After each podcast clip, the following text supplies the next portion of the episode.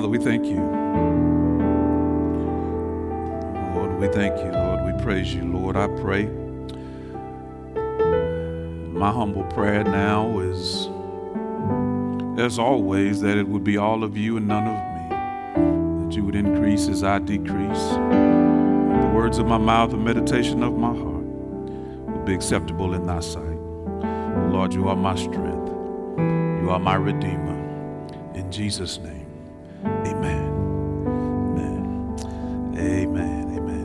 Um, so, if you were with us last week, you know that we started a new series in the second of only two books in the Bible that are named after women. We wrapped up with Esther the week before on Father's Day, and last week we started a series in the book of Ruth. And we entitled the series, The Best Is Yet to Come. And so I pray that uh, you were along with us last week so that I won't have to bring you too much up to speed. I will do some re- review and some recap, but hopefully you were with us and you heard last week's message and you're already on, on board with where we're going this morning. And so we were in Ruth chapter 1 on last week, and we talked about uh, from the series The Best Is Yet to Come. Part one of that, we said, no matter what happens, don't, somebody finish that, go to Moab. no matter what happens, don't go to Moab. You don't want, that's not a place you want to go to. All right? And so we did that last week in chapter 1, verses 1 through 5 of the book of Ruth. And so today we'll cover Ruth chapter 1, verses 6 through 22, through the end of chapter 1. So if you have your Bibles, uh, if you're joining us online, uh, pray that you'd get your Bibles out. If you're here in the, in the sanctuary with us, pray that you'd follow along in your Bible or on the screen. Uh, we will pick it up in Ruth chapter 1, beginning at verse 6. And here is how it reads. I'll read all the way through until the end of chapter 1. Then she arose with her daughters in law to return from the country of Moab. For she had heard in the fields of Moab that the Lord had visited his people and given them food. So she set out from the place where she was with her two daughters in law, and they went on the way to return to the land of Judah. But Naomi said to her two daughters in law, Go, return each of you to her mother's house. May the Lord deal kindly with you, as you have dealt with the dead and with me. The Lord grant that you may find rest, each of you, in the house of her husband. Then she kissed them and they lifted up their voices and wept. And they said to her, No, we will return with you to your people. But Naomi said, Turn back, my daughters. Uh, why will you go with me? Have I yet sons in my womb that they may become your husbands? Turn back, my daughters. Go your way, for I am too old to have a husband. If I should say I have hope, even if I should have a husband this night and should bear sons, would you therefore wait? Till they were grown? Would you therefore refrain from marrying? No, my daughters, for it is exceedingly bitter to me for your sake that the hand of the Lord has gone out against me. Then they lifted up their voices and wept again, and Orpah kissed her mother in law, but Ruth clung to her. And she said, See, your sister in law has gone back to her people and to her gods. Return after your sister in law. But Ruth said, Not do not urge me to leave you or to return from following you.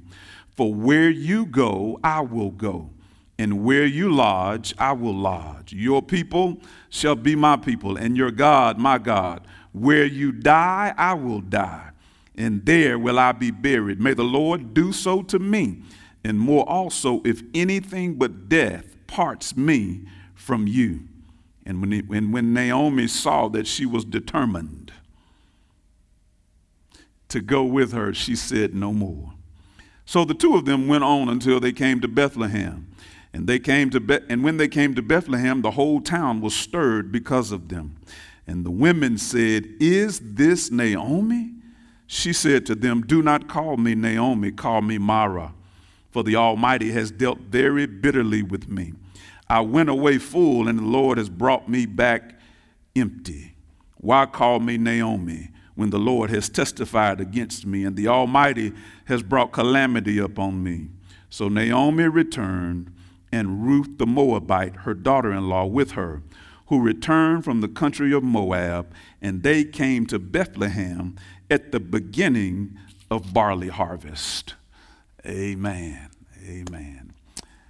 Uh, from this passage today, as we continue the series in Ruth, from this passage today, I want to lift this theme. There is no place like home. There is no place like home. You know, this statement, this statement, there's no place like home, it, it, it's a very true statement. It's very true. There's no place like home, KB. It's true because we, many of us have heard through the years this phrase, home is where the heart is. We've heard that. So there is, there's no place like home. It's true because home for many is a place uh, we associate with familiarity, with love, a safe place, a place of origin. That may not be the case for some, but for most of us, that's how we relate to home. Home is all of those things. This phrase means to have an affinity for one's home over any other place. It's to say that home is the best place. It's to say that home is beyond compare. There's no comparison to home. It's one of the reasons why I'm here because I left here many moons ago, Bob, saying I'd never come back. But as life went on and the hair got grayer and things happened, I said, you know what? There's no place like home. And so, uh, as fate would have it, the Lord led me and my family back home because home is where the heart is. There's no place like home. You recall, you recall that it's the famous line repeated three times by Dorothy in The Wizard of Oz. You remember that? When, after being whisked away from Kansas by a cyclone along with her dog Toto, y'all remember Toto, she finds herself in the fantasy land of Oz, where she meets the scarecrow, the tin man, and the cowardly lion. Y'all remember the story? For Dorothy, Oz is a pretty neat place. It's a fantasy land. It, it's a pretty neat place. Uh, there's one thing though, it's not home. It's a pretty neat place, but it's not home. She wants to return home to Auntie Em and Uncle Henry. So she sets out on a quest down the yellow brick road to the Emerald City, along with the scarecrow who wishes he had brains, and the tin man who longs for a heart, and the cowardly lion who seeks courage. They set out on this journey to the Emerald City to find the wizard who hopefully will help her get home. That's the idea. Uh, once they arrived, though, after many trials, after many obstacles along the way, they realized that the wizard can't help them. And Dorothy ends up seeking help from Gilda, the witch of the South. Gilda tells Dorothy how to use the ruby shoes that she was given to take her back home to Kansas. Dorothy gathers up Toto, clicks her heels together three times, and says those all now too familiar words There's no place like home. There's no place like home. There's no place like home. Then she is immediately transported back to the farm in Kansas. Diana Ross captures the essence of this moment with her song, When I Think of Home, from the 1978 adaptation of The Wizard of Oz entitled The Wiz. Maybe y'all saw the movie, maybe y'all saw the movie, maybe you've heard the song. Here, here's what it says Diana Ross says this When I think of home, I think of a place where there's love overflowing. I wish I was home, she says. I wish I was back there where things I've been knowing wind that makes the tall trees bend into leaning. Suddenly, the snowflakes that fall have a meaning, sprinkling the scene makes it all clean. Diana Ross goes on to say, maybe there's a chance for me to go back there now that I have some direction. It would sure be nice to be back home where there's love and affection. And just maybe I can convince time to slow up, giving me enough time in my life to grow up, time to be my friend. Let me start again, she says, talking about home. And then she goes on to say, Suddenly my world has changed its face, but I still know where I'm going. I have had my mind spun around in space, and yet I've watched it growing. If you're listening, God, please don't make it hard to know if we should believe in the things that we see. Tell us, should we run away? Should we try and stay? Or would it be better to just let things be? Living here in this brand new world, maybe a fantasy, but it taught me to love. So it's real real to me. And I've learned that we must look inside our hearts to find a wonderful world of full of love like yours, like me, like home. That's her, that's her idea of what it is to think about home. Because home is where the heart is, and there's no place like home. Well, maybe you're not familiar with Diana Ross. Maybe you're more familiar with Elvis Presley. Somebody said, uh huh, I heard that. So, so, so Elvis has his thoughts on this idea as well in his song that he sung entitled There's No Place Like Home. Here's what Elvis says There's no place like like home. Well, I say now, home, home, sweet home. There's no place like home. Wherever you wander, there's no place like home.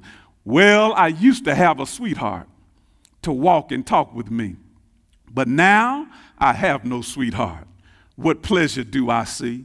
There's no place like home. Well, I say now, home, home, sweet home. There's no place like home. Wherever you wander, there's no place like home. There's no place like home.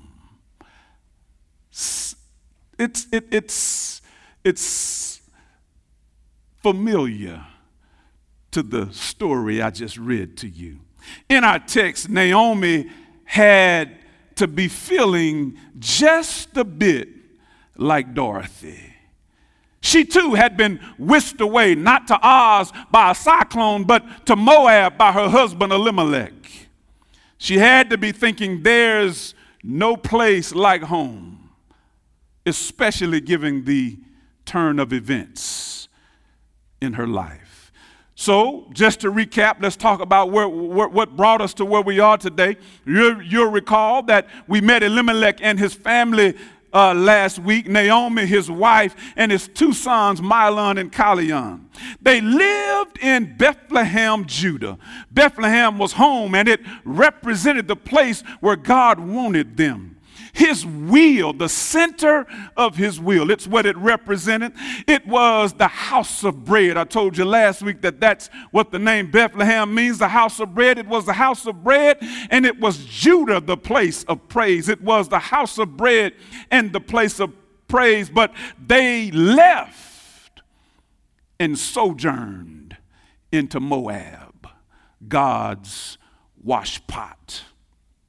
They did it because of a famine in Bethlehem. There was a famine in the land, and they decided to leave and sojourn into Moab.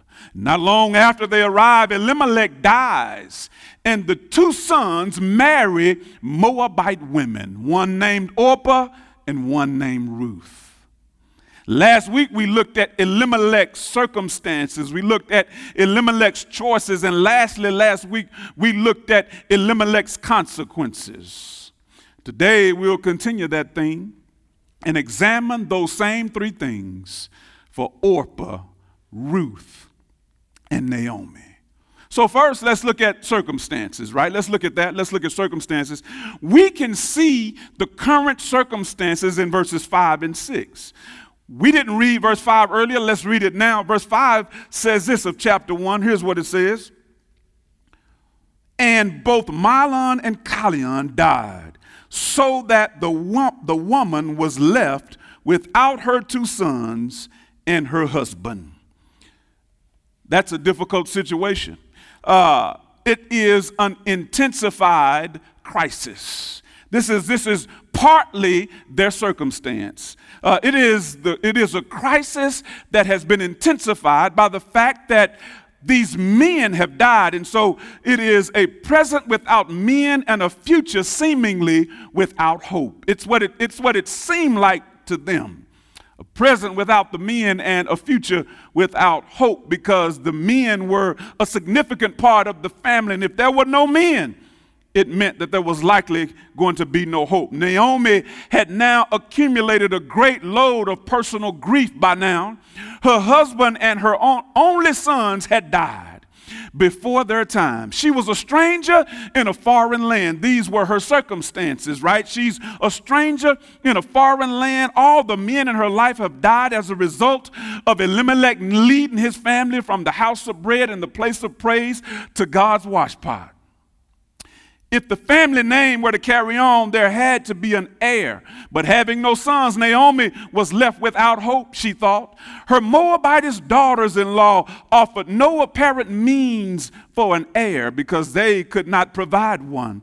So it seemed that it was a hopeless situation. But then in verse 6, the circumstances get better.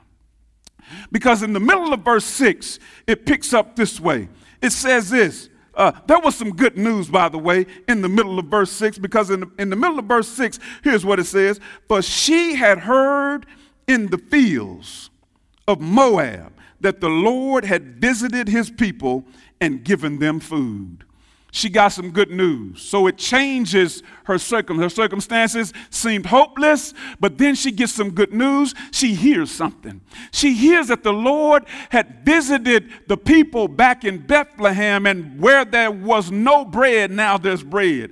Where there was no praise, there's now praise. Naomi learned that rain had came to her homeland.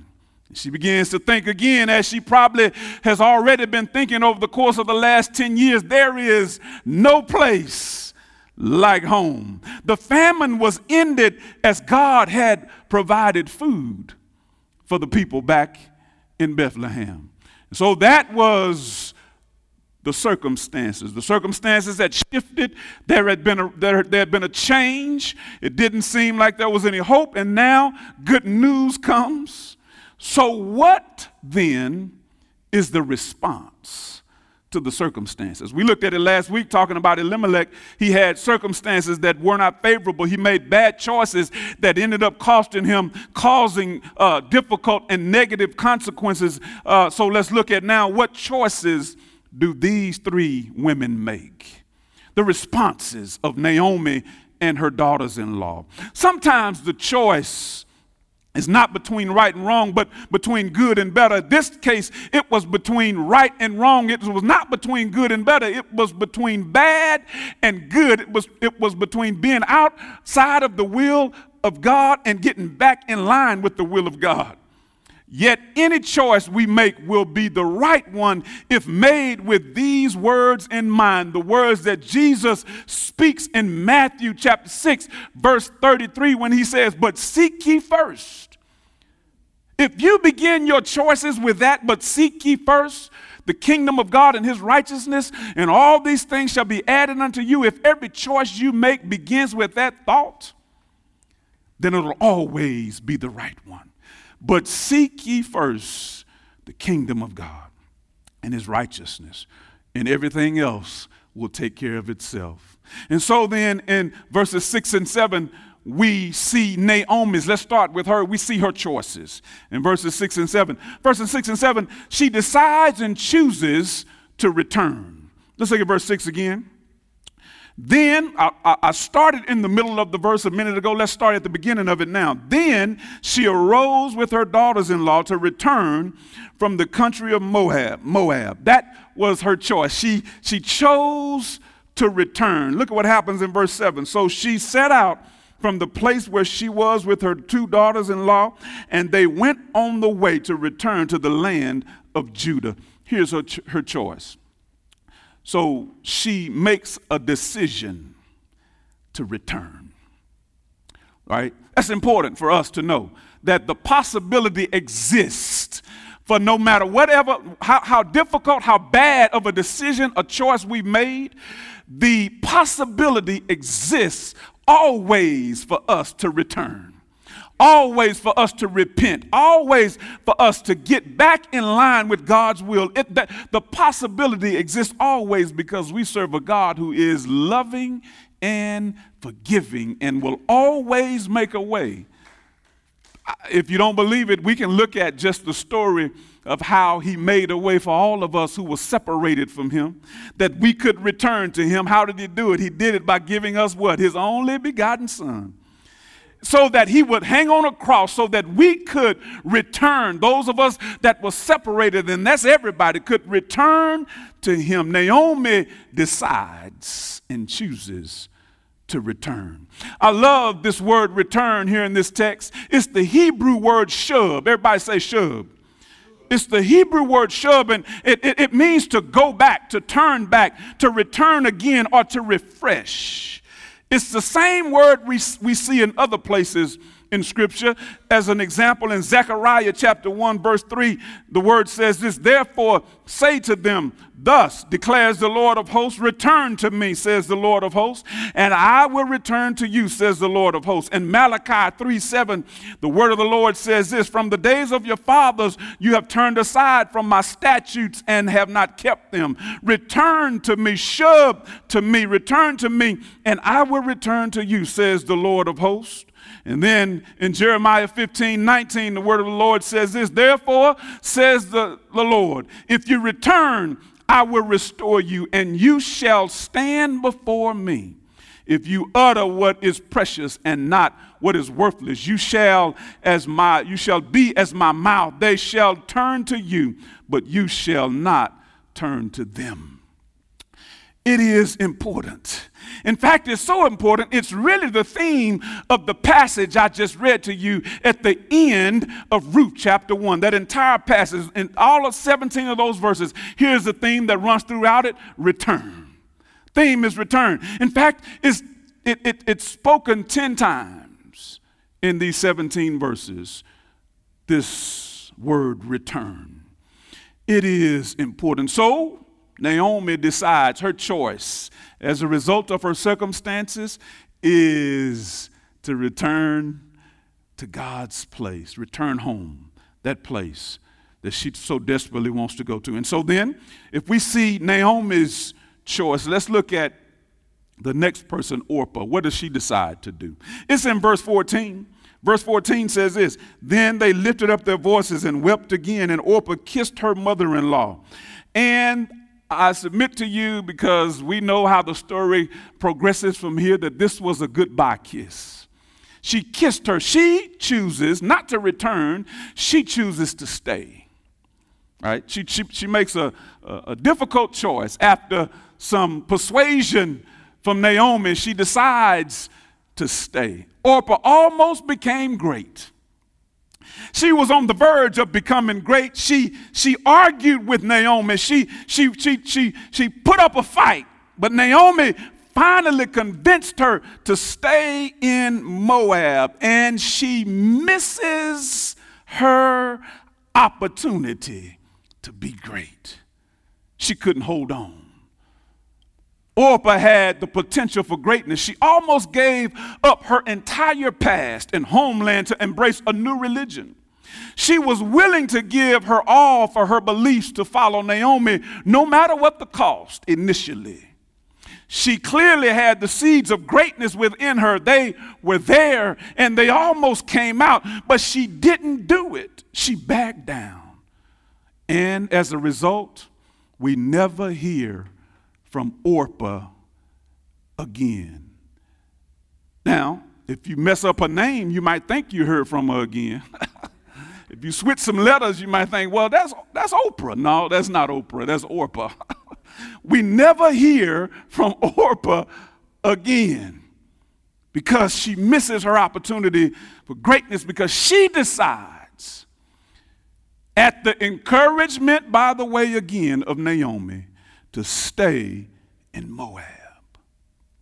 So that's her choice, right? That's her decision. What does Ruth decide? Ruth's decision is covered in verses 14 through 18. 14 through 18, I'm going to read 14 again. Here's what it says. Then they lifted up their voices and wept again, and Orpah kissed her mother a goodbye kiss, but Ruth clung to her. And she said, See, your sister in law, this is Naomi talking to Ruth, has gone back to her people and to her gods. Return after your sister in law. She tries to convince Ruth to do the same as Orpah has done. But Ruth said, but Ruth said, do not urge me to leave you or return from following you, for where you go, I will go. And where you lodge, I will lodge. Your people shall be my people, and your God my God. When you die, I will die, and there will there will I be buried. May the Lord do so to me, and more also, if anything but death parts me from you. This is Ruth's decision, what she chooses. And when Naomi saw that she was determined to go with her, she stopped talking.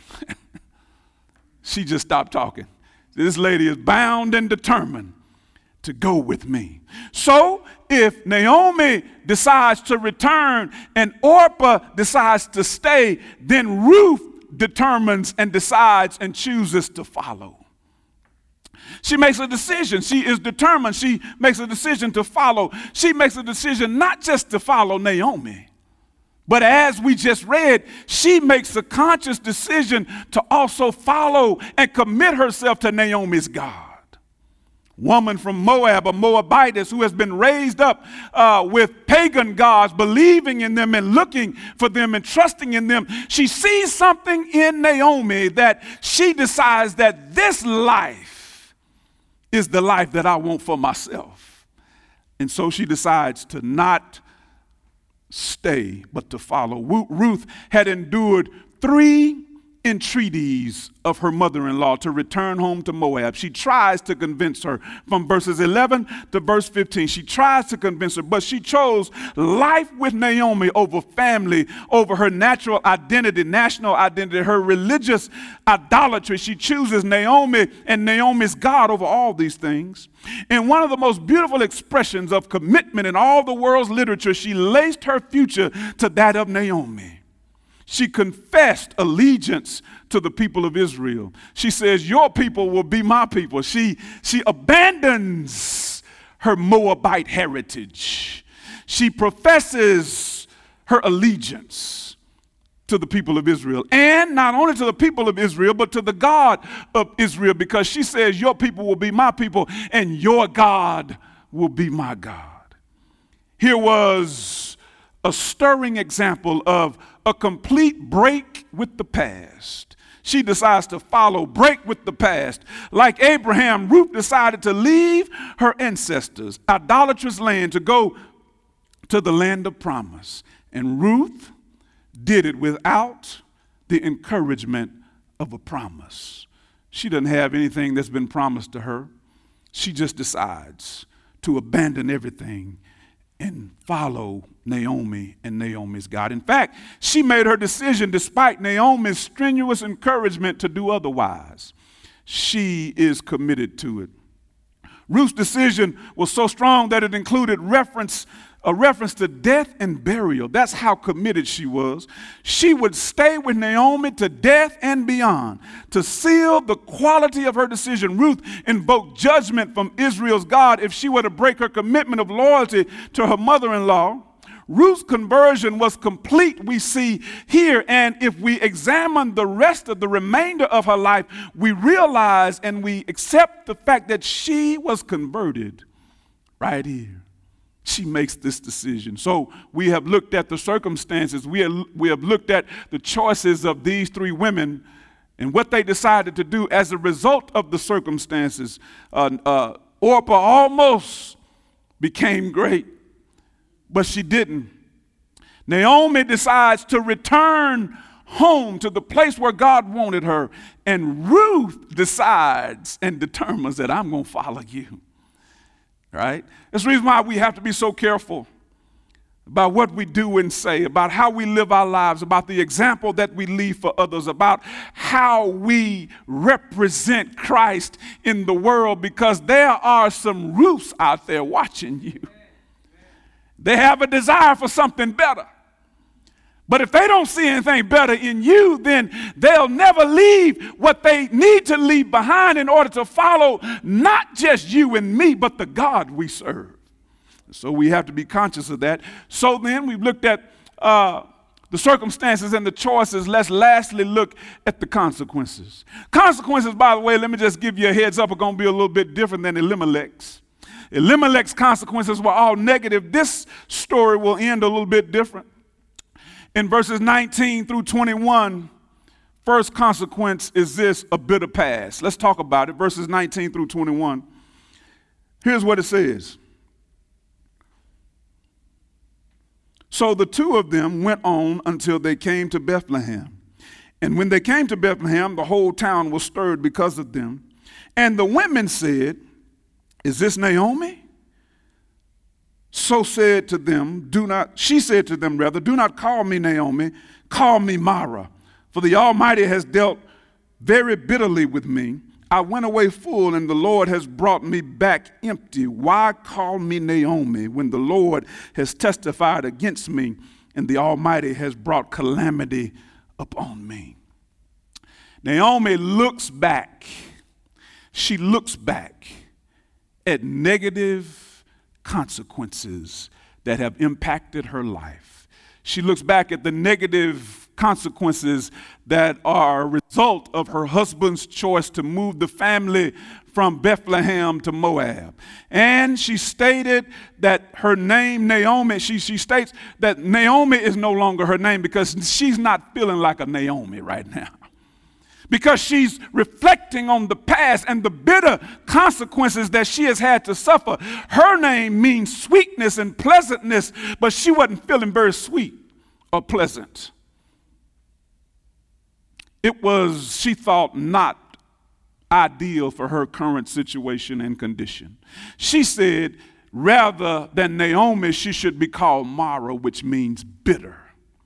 Her reason was that the Almighty, she believed, had dealt bitterly with her because of where they had been and what they had done and how Elimelech had led them there, and she feels forsaken. Her husband has died, her sons have died. There is no one to carry on the family line. There, they are left alone, and she is feeling hopeless and bitter.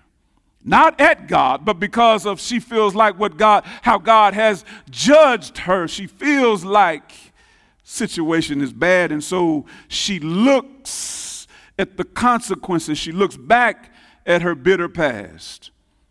But then, as we prepare to close out the story of this first part of Ruth, the consequences shift from negative to positive because you do know that there can be both. There can be negative consequences for choices, and there can also be positive consequences for choices. It's in verse 22. Here's what verse 22 says So Naomi and Ruth, the Moabite, her daughter in law, with her returned from the country of Moab, and they came to Bethlehem at the beginning of barley harvest. This symbolizes and signifies a new beginning. There's a new beginning that happens as a result of what's said in verse 22, a new beginning. Here's what verse 22 says it was the beginning of barley harvest. This points forward to positive consequences, not negative consequences and a bitter past.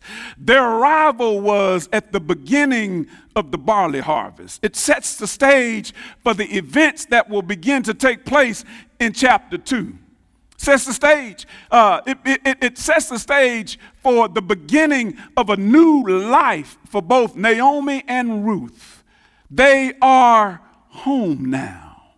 They have made it home. Although Ruth had never been to Bethlehem, she was a Moabitess, she still is, is, is considered to have returned, to have turned to the Lord. Now they are home and they recognize and realize now that there actually is no place like home. They have made it home, and when we get to chapter 2, the story will continue to shift, and we will see indeed, in fact, that the best for them is yet to come because she's going to meet a man by the name of Boaz who's going to end up being her kinsman redeemer, and he's going to redeem her. And the story of Ruth is all about redemption.